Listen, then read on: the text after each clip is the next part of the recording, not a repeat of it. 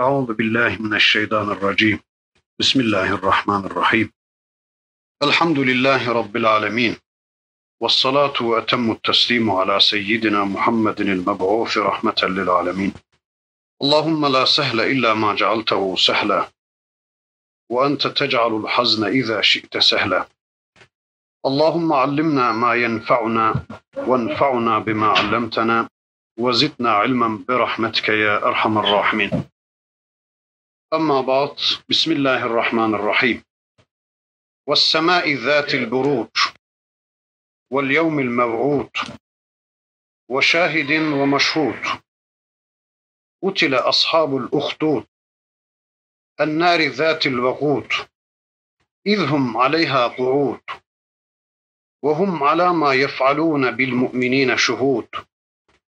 وما نقموا منهم إلا أن يؤمنوا بالله العزيز الحميد الذي له ملك السماوات والأرض والله على كل شيء شهيد. إن الذين فتنوا المؤمنين والمؤمنات ثم لم يتوبوا فلهم عذاب جهنم ولهم عذاب الحريق. إن الذين آمنوا وعملوا الصالحات لهم جنات تجري من تحتها الأنهار. ذلك الفوز الكبير. إن بطش ربك لشديد. إنه هو يبدئ ويعيد. وهو الغفور الودود. ذو العرش المجيد. فعال لما يريد. هل أتاك حديث الجنود؟ فرعون وثمود. بل الذين كفروا في تكذيب والله من ورائهم محيط بل هو قرآن مجيد في لوح محفوظ Sadakallahul azim. Kur'an-ı Kerim'in kulluk kitabımızın 85. suresiyle karşı karşıyayız. İnşallah okumuş olduğumuz bu sure-i celleyi hep beraber tanımaya çalışacağız. Rabbimizin bizden istediklerini tespit etmeye çalışacağız. Cenab-ı Hak anlatana avniyle inayetiyle muzahir olsun. Cehliyle, cehaletiyle baş başa bırakmasın.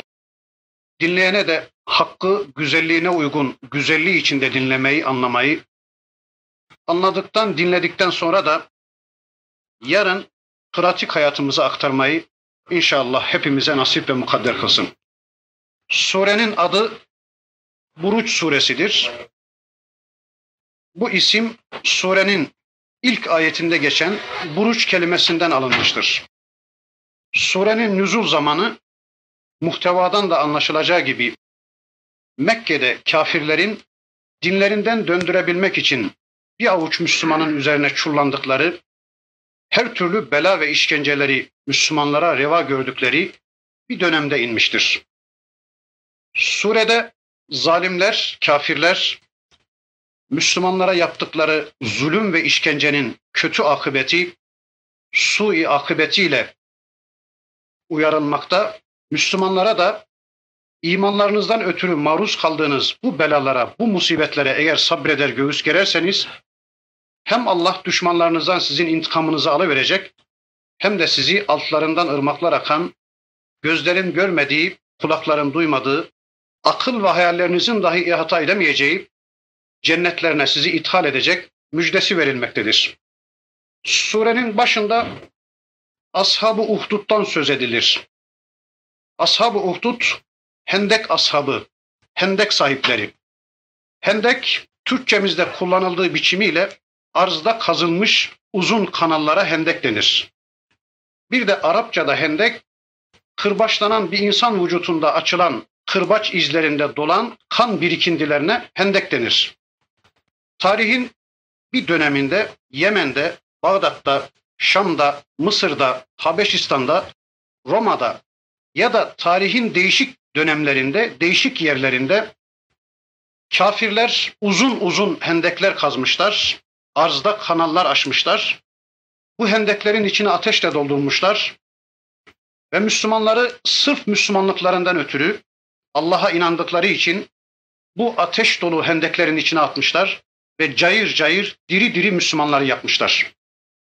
Hangi dönemde olduğu, nerede olduğu önemli değil. Önemli olan insan var, kafir var ve kafirler sırf Müslümanlıklarından ötürü Allah'a inandıkları için Müslümanları içi ateş dolu hendeklerin içine atıyorlar. Onlara bu korkunç işkenceyi reva görüyorlardı. Nerede? Her yerde. Bugün de bunun değişik biçimlerini görüyoruz. Evvelki gün insanlar içi ateş dolu hendeklere gömülüyordu. Dün çocuklar kumlara gömülüyordu, topraklara gömülüyordu. Bugün de insanlar, çocuklar ateşe gömülüyor, cehenneme gömülüyor. Uzun uzun kanallar kazıyorlar, içini ateşle dolduruyorlar ve bu hendeğin kenarında sıra sıra duran eli bağlı Müslümanlardan her birine dininden dön diyorlardı. Dininden dönmeyen Müslümanları da bu çukurlara atıyorlardı.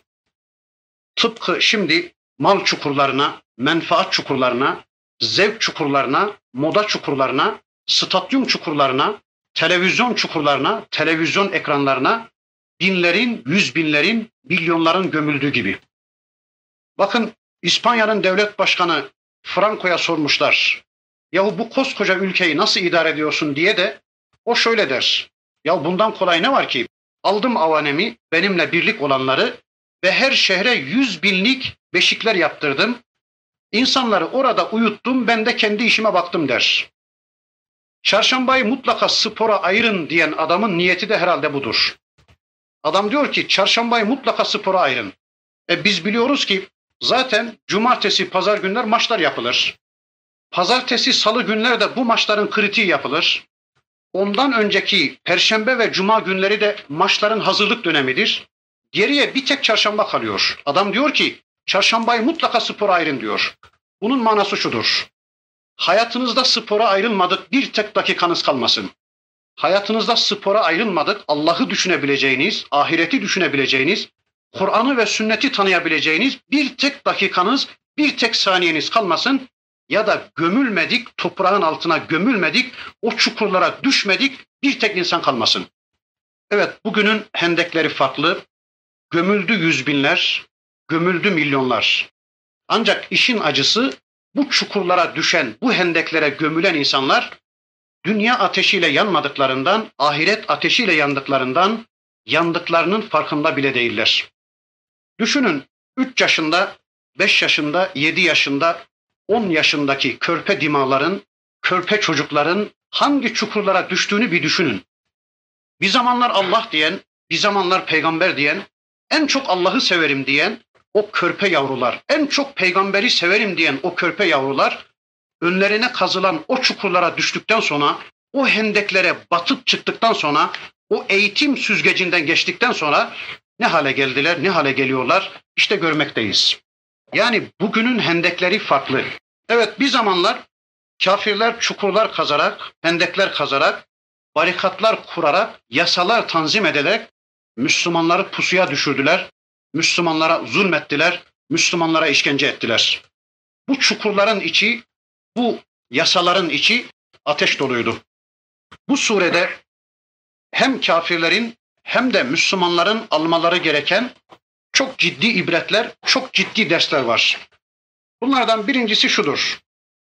Nasıl ki Müslümanlara sadece Müslümanlıklarından ötürü Allah'a inandıkları için zulmeden o kafirler, içi ateş dolu hendeklerin içinde cayır cayır Müslümanları yakan o kafirler Allah'ın lanetine maruz kalmış, büyük bir azabı hak etmişlerse Mekke'nin ileri gelenleri, Mekke'nin kafirleri de aynı tutum ve tavır içindelerse ya da 20. asrın müstekbirleri, 20. asrın kafirleri de Müslümanlara aynı pusuları, aynı hendekleri, aynı çukurları kazmakla meşgullerse bilesiniz ki onlar da aynı lanetle lanetlenecek, onlar da aynı azaba mahkum olacaktır. Surede anlatılmak istenen birinci husus budur. İkincisi, nasıl ki o zamanki Müslümanlar cayır cayır ateşte yanma pahasına da olsa, gençliklerini tohum gibi yere ekme pahasına da olsa sabretmişler, dinlerinden dönmemişlerse, Mekkeli Müslümanlar da ya da 20. asrın Müslümanları da her türlü bela ve işkenceye rağmen hiçbir işkence, hiçbir bela, hiçbir barikat, hiçbir yasa onları dinlerinden döndürmemelidir. Aynı sabrı, aynı metaneti göstermelidir.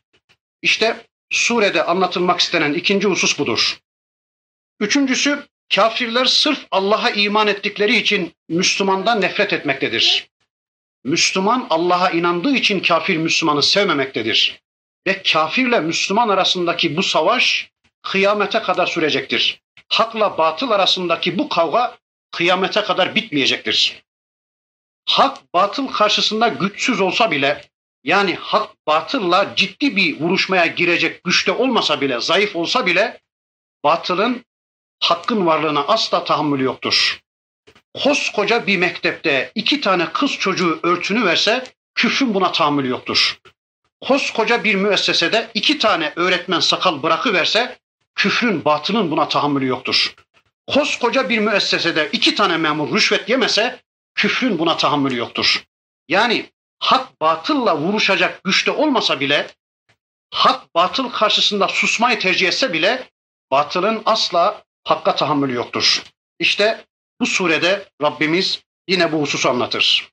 Dördüncüsü iki grup da bilmelidir ki Allah her şeye kadirdir, her şeye şahittir.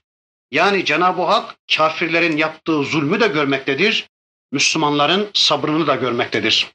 İşte Mekke'de müminlerin hakarete maruz kaldıkları, işkencelerin birbirini takip ettiği, kimilerinin Mekke'de boynuna bir ip takılıp sokakta çocuklara sürüklettirildiği, kimilerinin ağzına bir bant yapıştırıldığı, kimilerinin kızgın kumların üstüne yatırılıp üzerine kendi vücutlarının birkaç misli ağırlığında taş konup vücutlarının kebap gibi dağlandığı, kimilerinin ayaklarına ip bağlanıp aksi istikamette develere sürüklettirip vücutunu iki parça ettikleri bir dönemde Müslümanlara gelen bu sure Müslümanlara aynen şöyle diyordu.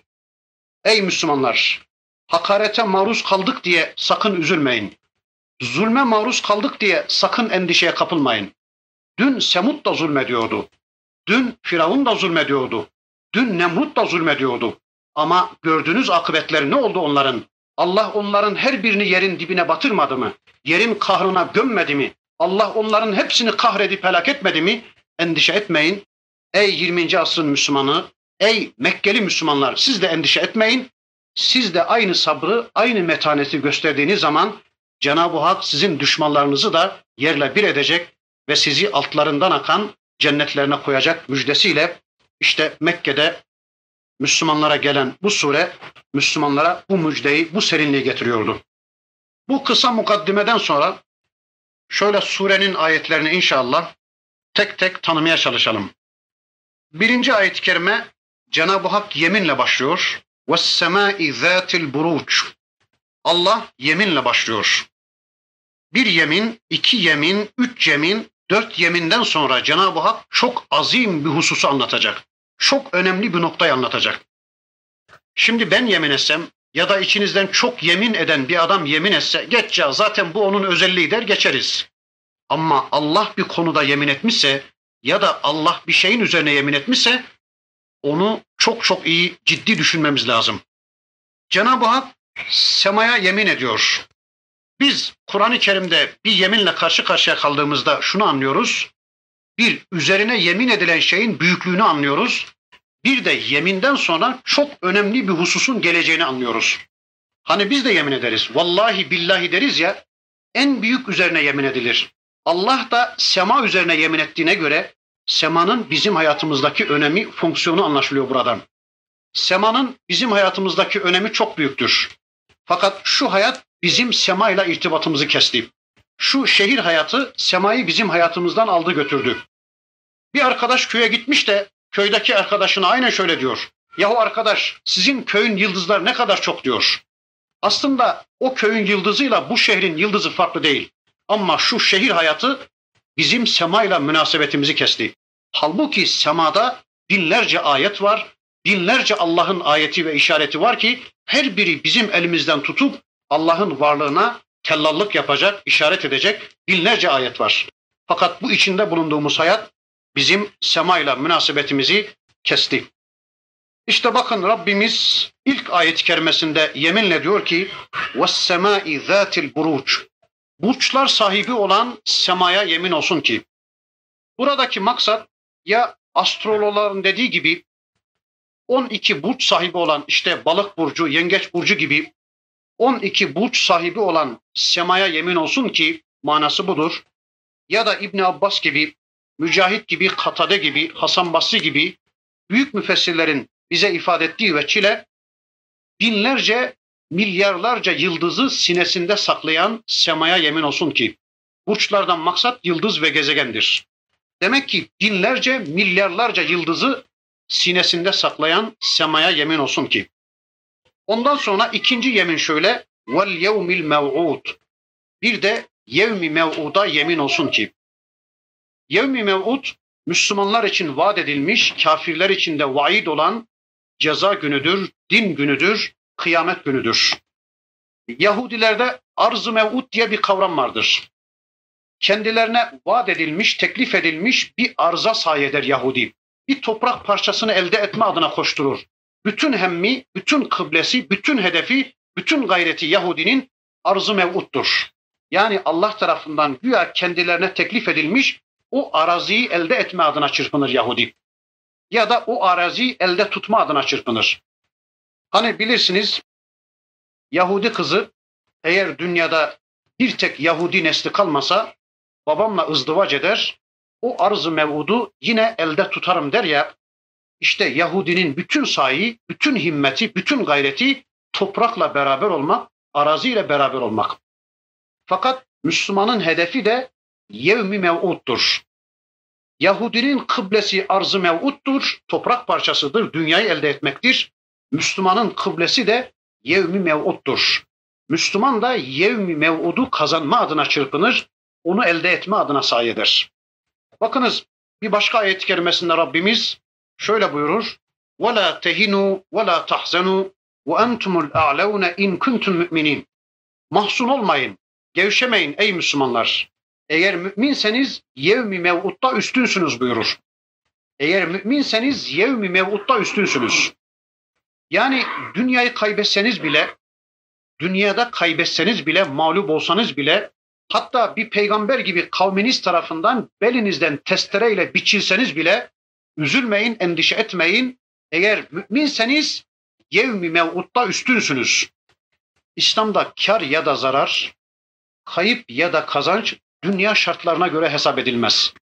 Kar ya da zarar, kayıp ya da kazanç, mağlubiyet ya da galibiyet ahiret şartlarına göre hesap edilir.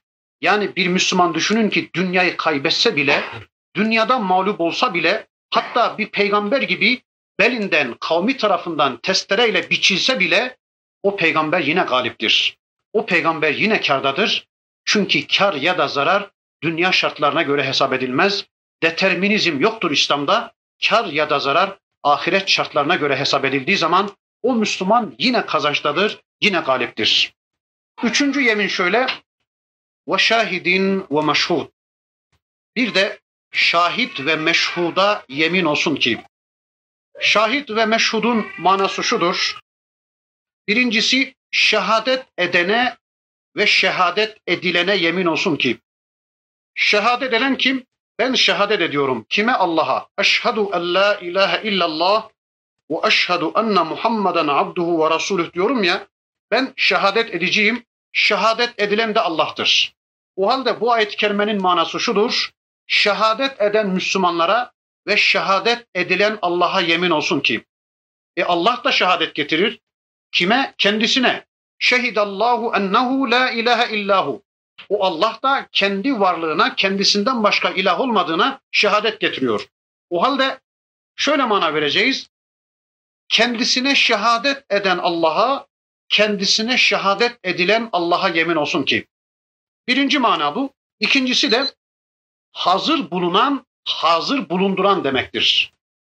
Böyle olunca ayet-i kerimeye şu manayı vereceğiz kıyamet günü Hazreti Adem'den bu tarafa gelmiş geçmiş milyarlarca insanın hazır bulunduran Allah'a ve hazır bulunan o milyarlarca varlığa yemin olsun ki diyeceğiz. İşte bu dört yeminden sonra Rabbimiz çok önemli bir noktaya parmak basacak, çok azim bir hususu anlatacak. İşte anlatmaya başlıyor. Bütün bu yeminlerden sonra diyor ki Rabbimiz, Utile ashabul uhdud. Kutile ashabul uhdud. o hendek sahipleri var ya, Müslümanlar için arzda uzun uzun kanallar kazan, içini ateşle dolduran, sonra çevresinde dizilmiş her Müslümana dininden dön diye işkence eden o kafirler, o zalimler var ya, geberesiceler, kahrolasıcalar, kahrolup gittiler zaten. Ennâri zâtil vakûd, yakıcı bir ateş yakmışlar ve hendeyin içini ateşle doldurmuşlardı. İnanın şu ayetleri bir anlayabilsek, ayetlerin içine bir girebilsek, bir nüfuz edebilsek, inanın mübalağa etmiyorum, bu ayetler bizim elimizden tutacak, bizi şöyle boş bir meydana götürecek. Ki o meydanda kral var, çevresinde askerleri var, avaneleri var, ellerinde kadehler, önlerinde kazılmış uzun bir hendek, içi ateş dolu ve hendeğin kenarında eli bağlı dizilmiş binlerce Müslüman. Binlerce Müslüman. Sonra o hendeğin kenarındaki sıra sıra Müslümanlardan birinci sıradaki Müslümana şöyle deniyor. Ya dininden dönersin ya da bir dakika sonra seni bu ateşin içine atacağız.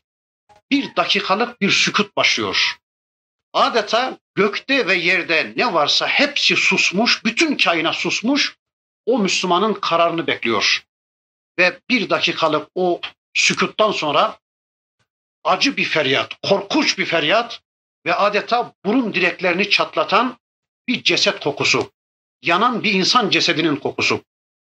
Müslümanlardan birisi atıldı. İkinci sıradaki zaten o anda öldü. Arkadaşını o manzarada görünce zaten oracıkta öldü. Nefis geliyor bir daha öldürüyor. Şeytan geliyor bir daha öldürüyor. Çoluk çocuk gözünün önüne geliyor bir daha öldürüyor.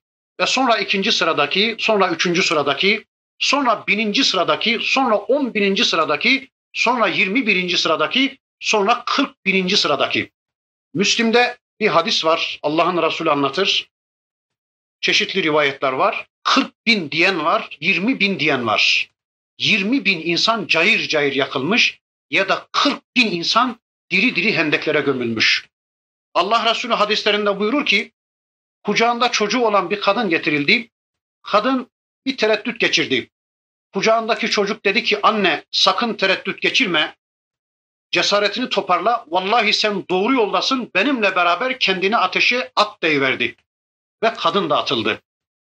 Attıkça atmışlar, attıkça atmışlar, attıkça atmışlar ve nihayet Cenab-ı Hak ateşe emir vermiş. Ateş patlayı vermiş, çevreye yaylı vermiş, gürleyi vermiş ve çevrede Müslümanlara işkence eden ve işkencenin sonunu seyretmeye çalışan o kafirlerin tümü kahrolup gitmişler, yanıp gitmişler. Kendi ateşleriyle yanmışlar, kahrolmuşlar gitmişler. Bakın ayeti kerimenin devamında Rabbimiz buyurur ki İzhum aleyha kuud. Onlar o hendeğin kenarına oturmuşlar, Müslümanlara yaptıkları bu işkenceyi zevkle seyrediyorlardı. Ya da aleyha kuud diyor ya ayet-i kerimede mecazi mana var. Onlar yaktıkları ateşin üstüne oturmuşlardı. Yani biraz sonra kendilerini yakacak kendi ateşlerinin üstüne oturmuşlardı. Ve hum ala ma yef'alun bil mu'minine şuhud ve onlar o kafirler Müslümanlara yaptıkları işkenceyi seyrediyorlardı. Burada şuhud kelimesine birkaç tane mana vermişler. Birincisi şudur. Onlar Müslümanlara yaptıkları o işkenceyi seyrediyorlardı. Zevkle seyrediyorlardı. Birinci mana budur. İkincisi onlar o işkenceye bizzat şahit oldular. Yani o işkenceyi, o ateşi bizzat kendileri de tattılar. Ona şahit oldular manasına. Üçüncüsü onlar Müslümanlara yaptıklarının farkındaydılar. Yani bu işe şahitlik yapacak kadar şuurları yerindeydi. Ne yaptıklarının farkındaydılar. Müslümanlara nasıl işkence ettiklerinin farkındaydılar.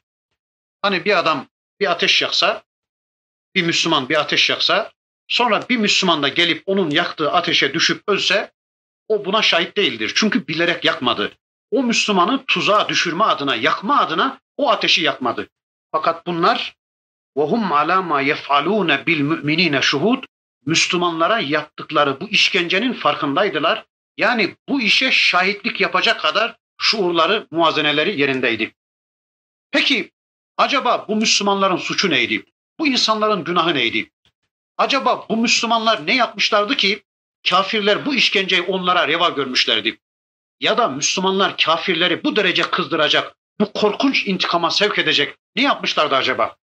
وَمَا نَقَمُوا مِنْهُمْ İlla en yu'minu billahil azizil hamid. Bu Müslümanların bütün suçu Allah'a inanmak. Bunlar Allah'a inanıyorlardı. İşte kafirin gözünde en büyük suç budur. Bugün de kafirin gözünde en büyük suç Allah'a inanmaktır. Bunların bütün suçu, bu hendeklere atılan Müslümanların bütün suçu Allah'a inanmaktır. Ama bakın şurayı çok iyi anlamak zorundayız. Eğer bunlar Allah'a sadece inansalardı, ve inandıkları Allah'ı hayatlarına karıştırmasalardı vallahi yakılmayacaklardı. Bu cümleyi bir daha söyleyeyim bakın. Bunlar sadece Allah'a inansalardı ve hayatlarına karışmayan bir Allah'a inansalardı, kılık kıyafetlerine karışmayan, eğitimlerine karışmayan, hukuklarına karışmayan, iktisatlarına karışmayan, yemelerine içmelerine karışmayan, ev tefrişlerine karışmayan, giyimlerine kuşamlarına karışmayan, düğünlerine derneklerine karışmayan, kazanmalarına, harcamalarına karışmayan, sofralarına karışmayan, hayatlarına karışmayan bir Allah'a inansalardı, vallahi bunlar yakılmayacaklardı. Ya da Aristo'nun dediği gibi dünyayı yaratmış ve işi bitmiş, dünyayla münasebeti kesilmiş, dünyayla ilgisi alakası kesilmiş, dünyayla münasebeti kesilmiş, yaratmış dünyayı ve dinlenmeye çekilmiş. Eğer böyle bir Allah'a inansalardı, o Allah'ı hayatlarına karıştırmasalardı, inanın bunların burunları bile kanamayacaktı. Bunlar bu işkenceye reva görülmeyecekti. Ya da bunlar Ebu Cehil'in inandığı gibi yeryüzünde bir takım efendilerin, bir takım Rablerin, bir takım tağutların, bir takım putların hakimiyetine ses çıkarmayacak kadar, onların varlığına rıza gösterecek kadar uyuşuk bir Allah'a inansalardı, vallahi bunlar ölmeyeceklerdi, öldürülmeyeceklerdi. Ama bakın bu Müslümanların inandığı Allah'ın birinci sıfatını Rabbimiz ayet-i kerimesinde şöyle anlatıyor. وَمَا نَقَمُوا مِنْهُمْ اِلَّا اَنْ يُؤْمِنُوا بِاللّٰهِ el-aziz el-hamid. Bakın bunların inandığı Allah'ın birinci sıfatı el-aziz. Bunlar Allah'ı aziz olarak inanmışlar, aziz olarak kabullenmişlerdi. Yani o Allah ki izzet sahibiydi, üstünlük sahibiydi. O Allah ki gökte ve yerde hakimdi. O Allah ki izzetine kimse toz konduramayacaktı. O Allah ki aldığı kararı kimse gözden geçiremez. O Allah ki sahasına kimse giremez. Gökte ve yerde yegane hakim, rızası kazanılacak, hatırı kazanılacak, uğrunda terlenilecek yegane varlık Allah'tı. İşte onlar Allah'ı böyle kabullenmişlerdi. Hayatın her bir kademesine karışan bir Allah. Hayatın her bir kademesinde kulluk maddesi alan bir Allah. Hayatın her bir kademesinde bizi başkalarına terk etmeyecek bir Allah. Böyle bir Allah'a inanmışlardı. وَلَا يُشْرِكُ ف۪ي حُكْمِهِ ahada Yeryüzünün idaresi konusunda, kullarının hayatını tanzim konusunda hiçbir ortağa razı. İnandıkları Allah'ın ikinci sıfatını bakın Kur'an-ı Kerim şöyle anlatır. El-Hamid. Bir de bunlar Allah'ı Hamid olarak bilmişlerdi. Hamid olarak Allah'a inanmışlardı. Gökte ve yerde yegane övülmeye layık varlık olarak Allah'ı görmüşlerdi. En çok Allah'ı övmüşlerdi ve bir de Allah'ın övdüklerini övmüşlerdi. Bu Müslümanlar Allah'ın övdüklerini övmüşler, Allah'ın övmediklerini övmemişlerdi. Mesela bir kılık kıyafet, mesela bir giyiniş tarzı. Eğer bu kıyafet Allah'ın övdüğü bir kıyafetse bunlar da övmüşler, o kıyafete sahip çıkmışlar. Eğer Allah övmemişse öyle bir kıyafeti asla övmemişlerdir. Mesela bir hayat. Eğer Allah'ın övdüğü bir hayatsa Bunlar Allah'ın övdüğü o hayata sahip çıkmışlar. Eğer Allah'ın övmediği bir hayatsa öyle bir hayata sahip çıkmamışlar.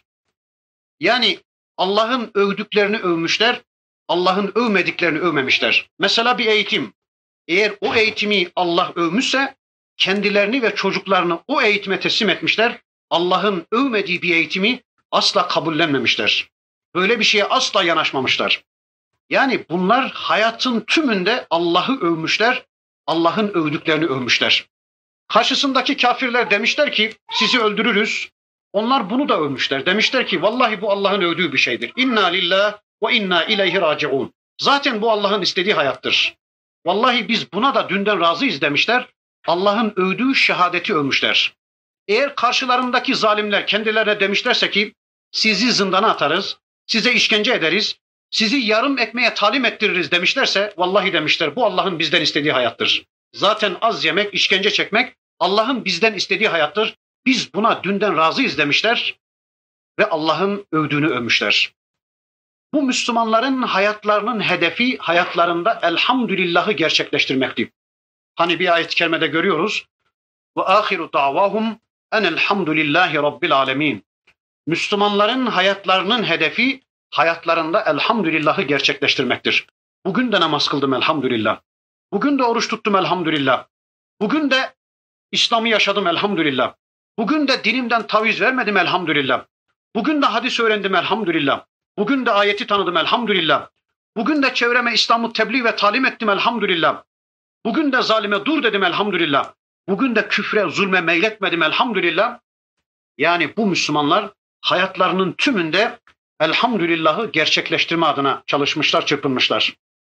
Bakın inandıkları Allah'ın üçüncü sıfatını yine Kur'an-ı Kerim bize şöyle anlatır. اَلَّذ۪ي لَهُ مُلْكُ السَّمَاوَاتِ وَالْاَرْضِ İnandıkları Allah öyle bir Allah ki göklerin ve yerin mülkü ona aittir. Bitti, iş bitti. Yani bir Müslüman bunu dedi mi iş bitti artık. Kafire bir şey kalmadı ki. Gökte ve yerde ne varsa hepsinin mülkü Allah'ındır dedi mi bir Müslüman? Böyle bir tavrı ortaya koydu mu bir Müslüman? Yani Allah'ı böyle kabullendi mi bir Müslüman? Artık kafirle arasındaki bütün münasebet bitmiştir. Kafir, kafire bir şey kalmadı ki. Bileceğiz ki bizim diyebileceğimiz her şeyimiz Allah'ındır. Elimiz, ayağımız, gözümüz, kulağımız, paramız, arsamız, evimiz, apartmanımız, malımız, mülkümüz, koltuğumuz, sandalyemiz yani bizim diyebileceğimiz neyimiz varsa hepsi Allah'ındır. Yani mülk Allah'ındır. Göklerin ve yerin mülkü Allah'ındır. Bu cümle şu demektir. Eğer gökte ve yerde ne varsa hepsinin mülkü Allah'ınsa o mülkte söz sahibi de Allah'tır. Yani o mülkte söz hakkı Allah'ındır demektir. Bir Müslüman harama bakamaz. Neden? Gözü onun değil de ondan. Bir Müslüman içki içemez. Neden? Midesi onun değil de ondan. Değil mi? Bir Müslüman hanımına Allah ve peygamberin istemediği davranışta bulunamaz. Neden? O onun değil de ondan. Bir Müslüman çocuklarına peygamberin istemediği bir eğitimi veremez. Neden? Çünkü çocukları onun değil de ondan. Bakın bir tek ayet-i kerime bütün meseleyi hallediyor. Göklerin ve yerin mülkü Allah'ındır. Eğer mülk Allah'ınsa o mülkte söz sahibi de Allah demektir. Mesela şu ev Fatih kardeşimizin. Eğer bu evde Fatih kardeşimizin sözü geçmese, bu evde istediklerini yasaklama hakkı olmasa, istediklerini emretme hakkı olmasa bu ev Fatih kardeşimizindir diyemeyiz.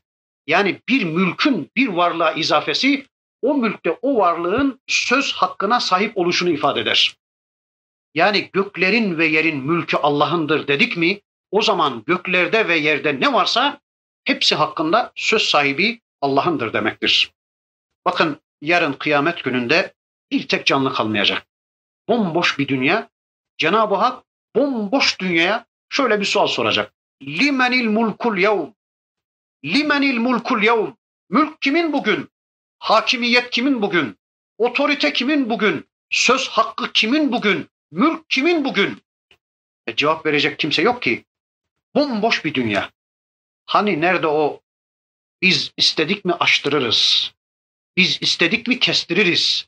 Biz istersek konuştururuz. Biz istersek nefes alışverişinizi dahi imkan vermeyiz. Biz istersek şunları şunları yaparız diyen müstekbirler nerede ya? Konuşsayna ya. Ya da midem benim midemdir. İstediğimi oraya doldururum. Gözüm benim gözümdür. İstediğim kadar televizyona bakar. istediğim kadar Kur'an'a bakmam. Para benim paramdır. Onu istediğim yerde harcarım. Kızım benim kızımdır. Onu istediğim şekilde giydiririm. Hanım benim hanımdır. Ona istediğim eğitimi veririm diyen müstekbirler nerede ya? Allah soruyor bakın. Limenil mulkul yevm. Mülk kimin bugün? Otorite kimin bugün? Hakimiyet kimin bugün? Cevap verecek kimse yok ki. İşte bakın bu ayet-i kerimesinde Rabbimiz o Müslümanların inandıkları Allah'ın üçüncü özelliğini anlatıyor. اَلَّذ۪ي لَهُ مُلْكُ السَّمَاوَاتِ وَالْاَرْضِ Vallahu ala kulli şeyin şehid. Şüphesiz ki Allah her şeye şahittir. dün de bugün de yarın da her şeyi gören Allah'tır. Kafirlerin yaptığı zulmü, işkenceyi de görmektedir. Müslümanların sabrını, tahammülünü de Allah görmektedir. Allah müşahede etmektedir. Bakın bundan sonra çok önemli bir noktaya Rabbimiz dikkatimizi çekiyor. İnnellezîne fettenul müminîne vel mu'minâti. O Müslüman kadınlara ve Müslüman erkeklere işkence edenler var ya, Müslümanları dinlerinden döndürebilmek için, dinlerinden soğutabilmek için tuzaklar kuranlar, pusular tanzim edenler, yasalar tanzim etmek suretiyle, hendekler kazmak suretiyle Müslüman kadınları ve Müslüman erkekleri zorla dinlerinden çevirmeye çalışanlar var ya, ثُمَّ لَمْ يَتُوبُوا Eğer onlar tövbe etmezlerse, yani vaziyetlerini değiştirmezlerse, فَلَهُمْ عَذَابُ cehennem Onlar için cehennem azabı vardır. Müslümana işkence deyince biz iki tür işkence anlıyoruz. Bunlardan birisi re'sen ve bizzat Müslümana Müslümanlığından ötürü işkence etmektir. Yani Müslümanın vücutuna işkence etmektir. Namaz kıldı diye işkence, başını kapattı diye işkence, sakal bıraktı diye işkence, sarık sardı diye işkence, falanın elini sıkmadı diye işkence, falanı sevmedi diye işkence. Yani Müslümanın şahsına, vücutuna, organizmasına bizzat ve re'sen işkence edilir. Birinci işkence türü budur.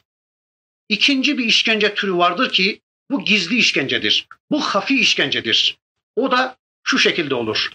Eğer Müslümana Kur'an sunulmazsa, eğer Müslümana İslam mesajı ulaştırılmazsa, yani Müslümana ayet ve hadis anlatılmazsa, İslami bir eğitim verilmezse, ayeti ve hadisi duymayan Müslüman, Kur'an'dan ve sünnetten mahrum büyüyen Müslüman da işkenceye doğru, cehenneme doğru, ateşe doğru gidiyorsa işte bu Müslümana yapılan en büyük işkencedir. Anladık değil mi?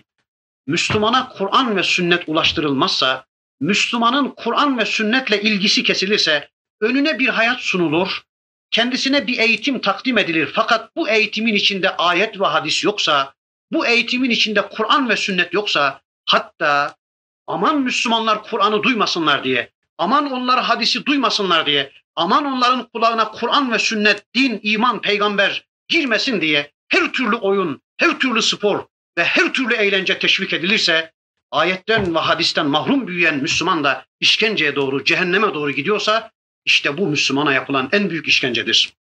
Oğlu televizyon isteyen bir baba oğlunun bu arzusunu yerine getirme adına velev ki oğlunun ayağını kahveden kesme adına da olsa evine bir tane televizyon getirmiş koymuşsa barı pavyonu evin içine taşıma adına bir tane televizyon getirmiş koymuşsa bilesiniz ki bu baba evladına işkence ediyor demektir. Karısı plaja gitmek isteyen Müslüman, karısının bu arzusunu yerine getiriyorsa, bilesiniz ki bu Müslüman karısına işkence ediyor demektir. Ya da ortağı namaz kılmayan Müslüman, ortağı namaz kılmayan Müslüman, ortağı İslam'ı yaşamayan Müslüman, ortağının dinle, diyanetle ilgisi olmayan bir Müslüman, ortağının, arkadaşının bu vaziyetine sabrediyor. Eğer lakayt kalıyorsa bilesiniz ki o Müslüman ortağına işkence ediyor demektir. Komşusunun kızı peygamberi tanımayan bir Müslüman, komşusunun kızına peygamberi tanıştırma adına bir gayretin içine girmiyorsa bilesiniz ki o Müslüman komşusuna işkence ediyor demektir. Bir de çevresinde kendisini dinleyenlere karşı onların muhtaç olduğu İslam'ı anlatmayarak onları hikayelerle oyalayan hoca efendi de o çevresindeki Müslümanlara işkence ediyor demektir.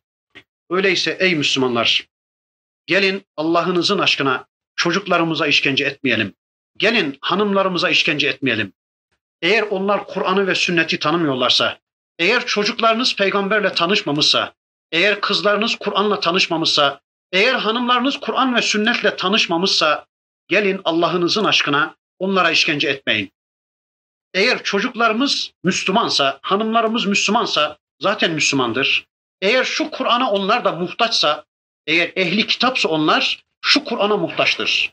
Eğer kafirse zaten onlar bizim karılarımız değildir. Çocuklarımız değildir. Eğer onlar Müslümansa ve ehli kitapsa şu kitaba ihtiyaçları varsa süratlice biz onlara bu kitabı ulaştırmak zorundayız. Çocuklarımıza İslam'ı ulaştırmak zorundayız. Onlara işkence etmemek zorundayız. Bakınız diyor ki Rabbimiz innellezine fetenul müminine vel mu'minat o Müslüman kadınlara Müslüman erkeklere zulmedenler, işkence edenler var ya, felehum azabu cehennem. Onlar için cehennem azabı vardır. Gözlerin oyulup eritilmiş kurşun döküleceği, bağırsakların ortaya döküleceği, beyinlerin kaynayacağı, iç organlarının tümünün dışarıya çıkacağı korkunç bir işkence düşünün. İşte o kişilere cehennemde bu işkence yapılacaktır. Onlar için böyle bir cehennem azabı vardır. Neden? Çünkü onlar Müslümanlara işkence etmişlerdi. Onlar dünyada yaktıklarını cennete gönderdiler fakat kendileri cehenneme gidecek. Onlar dünyada yaktıklarını dünya ateşiyle yaktılar fakat kendileri cehennem ateşiyle yanacak. Ama kendileri orada ölemeyecekler. Bakın bir ayet-i kerimesinde Rabbimiz anlatır. ثُمَّ لَا يَمُوتُ ف۪يهَا وَلَا يَحْيَا Orada ne yaşayacaklar ne de ölebilecekler. Buna yaşama da denmez, buna ölme de denmez. Öyle işkence edilecek ki bunlara, diyecekler ki ey ölüm neredesin gel de kurtulalım. Cehennemin zebanilerine diyecekler ki Rabbinize çağırın, Rabbinize dua edin, bize bir ölüm göndersin ve bizi kurtarsın. Fakat ölüm gelmeyecek. Ölüm gelse kurtulacaklar. Ölüm de gelmeyecek. ثُمَّ لَا يَمُوتُ ف۪يهَا وَلَا يَحْيَا Ne yaşayacaklar ne de ölebilecekler. Onlar için işte bu cehennem azabı vardır. Fakat bununla da bitmiyor. وَلَهُمْ عَذَابُ الْحَر۪يقِ Bir de onlar için harik azabı vardır. Bu nedir? Bu da psikolojik bir azap, ruhsal bir azap. Onlar Müslümanlara iki tür işkence yapmışlardı. Demin arz ettim ya.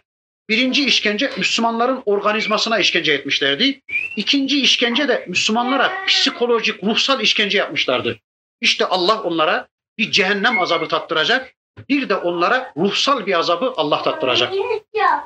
Bakın bir ayeti kerimesinde Rabbimiz buyurur ki Allahu yestehzi'u bihim Allah onlarla alay edecek. Bunun manası şudur. Bakın bin sene, yüz bin sene, on bin sene yanmış kafirlere bir anda Cenab-ı Hak diyecek ki cehennem zebanilerine açın cehennemin kapılarını. Cehennemin bütün kapılar açılacak. Kafirlere diyecek ki Allah geçmiş olsun ey kafirler azabınız bitti. Haydın çıkın.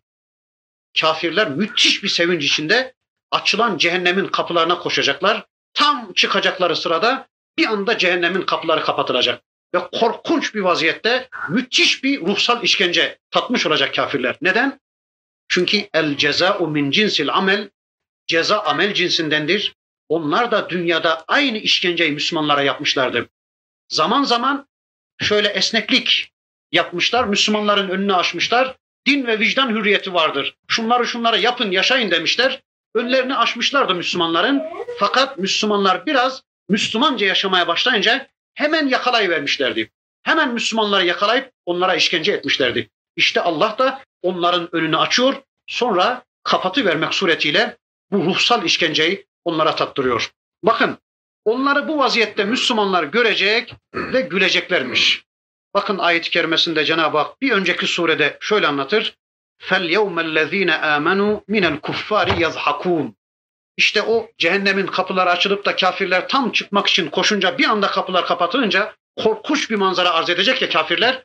Müslümanlar onları görecek ve oturdukları yerden, koltuklarından kafirlere gülecekler. Çünkü dünyada da onlar Müslümanlara gülmüşlerdi. وَلَهُمْ ذَابُ الْحَرِيقِ İşte bir de o kafirlere psikolojik bir azap vardır. Sonra bakın Cenab-ı Hak sözü Müslümanlara çeviriyor. İnnellezîne âmenû ve amilus salihati lehum cennetun tecri min tahtihel enhar. İman edenler ve salih amel işleyenler, inananlar ve inançlarını yaşamaya çalışanlar var ya e peki ne var bunlar için? E madem ki iman ettik, salih amel de işledik, şöyle müreffeh bir hayatımız olsun, müreffeh bir Türkiye'miz olsun. İşte her eve İslami yayın yapan renkli bir televizyon dağıtalım. Son model Mercedes'lere binelim. Villalarımız, köşklerimiz olsun, paramız olsun, hastalık gelmesin, sıkıntıya maruz kalmayalım. Yok. İman ve salih amelin sonucu bu değildir. Bakın, peygamberimize geliyorlardı. Ya Resulallah niye çağırıyorsun? Allah Resulü buyuruyordu ki Allah'a inanacaksınız. Sonra benim peygamber olduğumu tasdik edeceksiniz. Namaz kılacaksınız, içki içmeyeceksiniz, zina etmeyeceksiniz, hırsızlık yapmayacaksınız. Bütün bunların sonunda Karşısındaki adam diyordu. Peki bütün bunların karşılığında ne var ey Allah'ın Resulü? Allah Resulü bağlar, bahçeler vaat etmiyordu. Yemen'e vali olacaksınız, Hindistan'a kaymakam olacaksınız diye bir şey vaat etmiyordu. Peki ne diyordu Allah'ın Resulü? Cennet diyordu. Demek ki imanın ve salih amelin karşılığı cennettir. Hatta bir Müslüman, bir genç gelmiş peygamberimiz savaşa giderken Müslüman olmuş. Demiş ki ya Resulallah eve döneyim İslam'ı mı öğreneyim yaşamak için yoksa sizinle beraber savaşa mı iştirak edeyim? resul Ekrem savaşa iştirak etmesini söylemiş ve adam bir saat sonra şehit düşmüş. Bir saat önce Müslüman oldu, bir saat sonra şehit düştü. Allah'ın Resulü buyurdu ki umile kalilen ve ucra kethiran. Çok az amel işledi fakat dağlar kadar mükafat kazandı buyurdu. Bakın şimdi Allah'ın Resulü bu gence deseydi ki işte Yemen'e vali olacaksın, Hindistan'a kaymakam olacaksın deseydi e, bu gencin yaşayıp yaşamayacağı belli değildi ki işte onun için Allah Resulü dedi ki cennet var. İşte Rabbimiz de ayeti kerimesinde diyor ki iman eden ve imanını pratikte gösteren yani inancını bizzat yaşama adına gayret sarf eden salih amel işleyen Müslümanlar için altlarından ırmaklar akan cennetler var. Gözlerin görmediği, kulakların duymadığı, akıl ve hayallerinizin dahi ihata edemeyeceği enva çeşit devletler ve nimetler var. Bakın bir önceki surede sadece bir nokta işlenmiş. O noktaya şöyle intikal edelim. Diyor ki Rabbimiz tarifu fi vucuhihim nazraten naim. Peygamberim sen o cennetlik Müslümanların nimet içinde oluşlarını yüzlerinden tanırsın. O kadar sevinç içindeler ki, o kadar gülmekteler ki sen onları yüzlerinden tanırsın. Yüskavne min rahiqin maktum. Onlara mühürlü bir içki sunulacak. Mühürlü ya da zata mahsus. Şöyle kapatılmış, üstüne yazılmış Mustafa'nındır, Ali'nindir, Hasan'ındır diye zata mahsus içkiler var. Müslümanı beklemekte. Hıtamuhu misk. Onun mühürü misktendir ya da içildikten sonra ağızda misk tadı gibi bir tat bırakacak bir içkiymiş bu.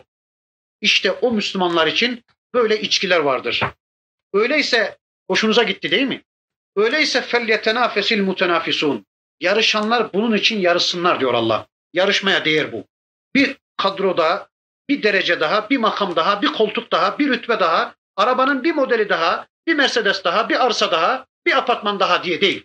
Bunlar adına yarışmayalım. Çünkü bunların hepsi dünyada kalacak. Ama fel yetenafesil mutenafisun işte yarışanlar cennetteki o içkiler adına yarışsınlar. Öyleyse çocuklarımızı bunun adına yarıştıralım.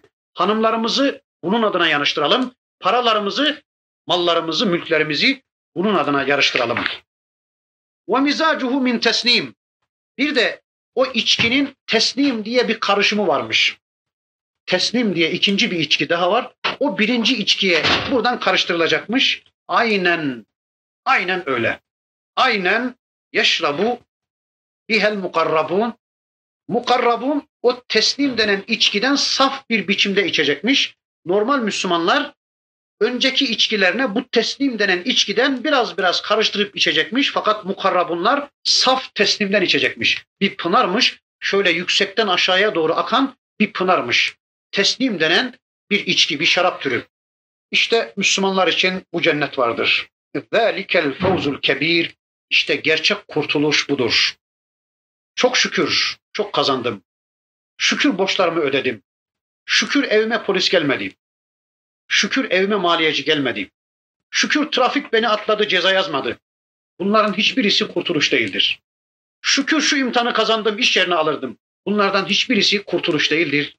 Gerçek kurtuluş zelikel fevzul kebir gerçek kurtuluş, en büyük kurtuluş kıyametteki kurtuluştur. Çünkü inne batça rabbike leşedid. Kelimenin okunuşunda bile şiddet vardır. Rabbin yakalaması çok şiddetlidir. Rabbin eline yakanı bir defa kaptırmaya gör. Rabbin didik didik bütün kirli çamaşırlarını bu ortaya dökmeye görsün. Hesabını görmeye görsün. Rabbin yakalaması çok çetindir. İnnehu huve yubdi'u ve yu'id. Çünkü o hem mübdidir hem de muayittir. Yani ilk defa yaratan da odur. Sizi ikinci defa diriltecek, ayağa kaldıracak da odur. Ama üzülmeyin. Ve huvel gafurul vedud. O veduttur, aynı zamanda affeder de. Yeter ki yaptığınızı size yaptıran Allah olsun. Bir şeyi yaparken ya da yapmazken sizi hareket ettiren Allah olsun. Hata etseniz bile Allah affeder. Ama bir şey yaparken niyetiniz Allah rızasının dışındaysa zaten hayatınızın tümü hatadır. Eğer bir şey yaparken ya da bir şey yapmazken yani namazı kılarken içki içmezken, zina yapmazken, orucu tutarken faizi yemezken, bir şey yaparken ya da yapmazken niyetiniz Allah olursa, sizi hareket ettiren güç Allah olursa hata etseniz bile Allah sizi affeder. Zul arşil mecid o arşın sahibidir. Övülmüş olan arşın sahibidir. Faalul lima yurid. O Allah dilediğini yapandır. Kimse hesap soramaz. Bizi dünya getirdi. Ne için dünya getirdiğin hesap soramıyoruz. Niçin bin sene önce dünya getirmedin de bugün dünya getirdin diye haşa Allah'a hesap soramayız. Ne için beni kadın yarattın da erkek yaratmadın? Ya da erkek yarattın da kadın yaratmadın diye hesap soramayız Allah'a. Ne için Türkiye'de dünya getirdin de Almanya'da değil diye hesap soramayız. Bizi dünya getirdi. Yarın bir anons çalacak, bir sur üfürecek, bizi öldürecek. Yine hesap soramayız. Ne yani ya Rabbi yaşayıp gidiyorduk, rahatımız yerindeydi. Şu ölüm de nereden çıktı diye Allah'a hesap soramayız. Sonra bir sur daha üfürecek, kaldıracak. Ya Rabbi ne güzel rahatımız yerindeydi. Şöyle kabirde yatıyorduk. Bu belalar ve işkencelerle karşı karşıya gelmektense bizi bir daha kaldırmasaydın diye Allah'a hesap soramayız. Kimse Allah'a hesap soramaz ama bugün şu şekilde Allah'a kafa tutanlar var. Niye malım az? Niye çocuğum az? Niye falana fazlaca mal verdin de bana az verdin? Niye falana beş çocuk verdin de bana hiç çocuk vermedin diye bugün Allah'a bu şekilde hesap soruyoruz. Sanki Allah'ın kendisine beş çocuk verdiği adam imtihanı kazanmış gibi. Ya da Allah'ın kendisine fazlaca mal verdiği, bela verdiği kişi imtihanı kazanmış gibi bugün Allah'a kafa tutmaya kalkıyoruz. Ama hiç de kafa tutmayın. Bilesiniz ki o Allah dilediğini yapandır. La yus'elu amma yef'aldır. Kimse onu hesaba çekemez. Siz onun istediği biçimde yaşayın. Bu şekilde Allah'ın rızasını kazanmış olursunuz. Bakın işte bu noktada Müslümanların zaafları gündeme geldi. Yani Müslüman Allah'ın istediği biçimde yaşarsam şöyle demeye başladı. Şimdi ben Allah'ın istediği kulluğu yaşarsam, Allah'ın istediği biçimde yaşamaya kalkarsam ordular geliverir. İşte Kızıl Ordu falan ordu filan ordu geliverir. Düşmanlarım üstüme saldırı verir diye bizim zaaflarımız gündeme geldi. Bakın işte bu noktada Rabbimiz şöyle buyuruyor. Hel etake hadisul cunub. Sana orduların haberi gelmedi mi? Firavun'un orduları, Semud'un orduları, Nemrud'un ordularının haberi gelmedi mi sana? Hani Firavun'un ordusu güçlüydü? Hani Nemrud'un ordusu güçlüydü, kuvvetliydi? Hani Firavun'un ve Nemrud'un karşısındaki Müslümanlar zayıftı, güçsüzdü, işçiydi, paryaydı, zayıftı? Hani ne oldu Firavun'un ordusu? Ne oldu Nemrud'un ordusu? Allah onların hepsini yerle bir etmedi mi? Allah onların hepsini helak etmedi mi? İşte bu noktada Cenab-ı Hak bize diyor ki size orduların haberi gelmedi mi? Firavun ve Semud Firavun'un ve Semud'un ordularının haberi gelmedi mi? Velillezine keferu fi tekzib ama kafirler buna rağmen hep yalanlama içindedirler. Neyi yalanlarlar? Bir din gününü yalanlarlar. Yani soruyorsunuz adama, kardeşim ölüm var mı? Var der, inkar etmez. Buradaki zaten inkar değil. Kafirler yalan sayıyorlar diyor ayet-i kerimede. İnkar ediyorlar değil. Onlar yalan sayıyorlar.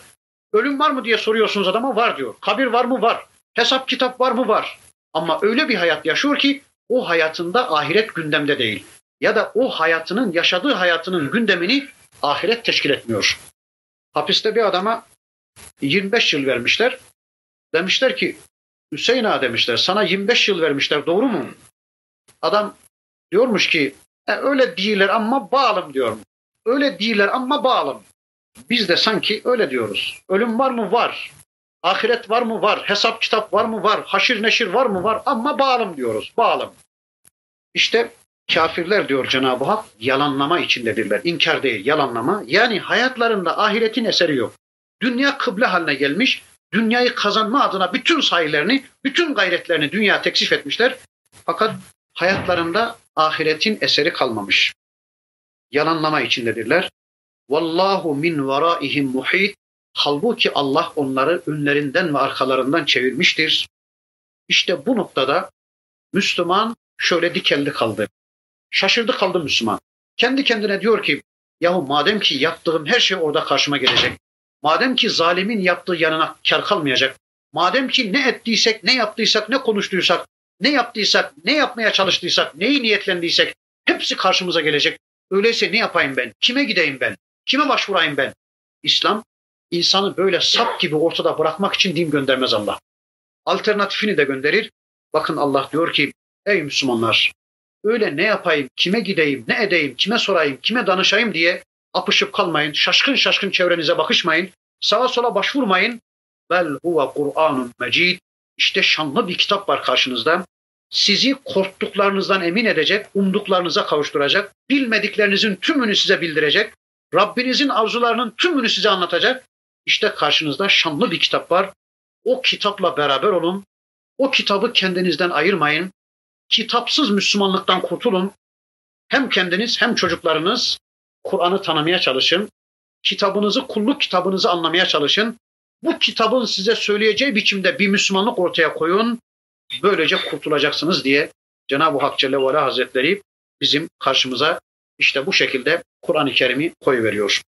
Fi levhem mahfuz o levh-u mahfuzdadır, korunmuştur. Hiçbir cin eli o kitaba değmemiştir. Hiçbir yalan karışma ihtimali yoktur. O kitap çok azizdir, çok sağlamdır. Kopmayan adeta lenfisame leha olan bir iptir. Ona tutunun kurtulacaksınız der. Ve karşımıza Kur'an-ı Kerim alternatifini Rabbimiz koyverir. Kulluk kitabımız Kur'an-ı Kerim'in bir suresi daha bitmiş oldu. Bitirdik Allah'ın izniyle. İnşallah duyduklarımızla iman edelim, duyduklarımızı pratik hayatımıza aktarmak üzere yani amel haline getirmek üzere bir çabanın, bir gayretin içine inşallah girelim. Allah yar ve yardımcımız olsun. Bir dönem bu ayetler sahabi diriltti. Gelen bu ayetler insanların bir küfür hücresini öldürdü. İnşallah tek tek bu ayetlerle tanıştıkça, bu ayetlere iman edip sonra da bu ayetlerle amel haline getirmeye çalıştıkça, çabaladıkça, gayret ettikçe Allah bizi de inşallah diriltecek. Bizim de içimizdeki küfür ya da şirk hücrelerini Allah teker teker bu ayetlerle yok edecek. Allah yar ve yardımcımız olsun. Allah hepinizden razı olsun. Velhamdülillahi Rabbil Alemin.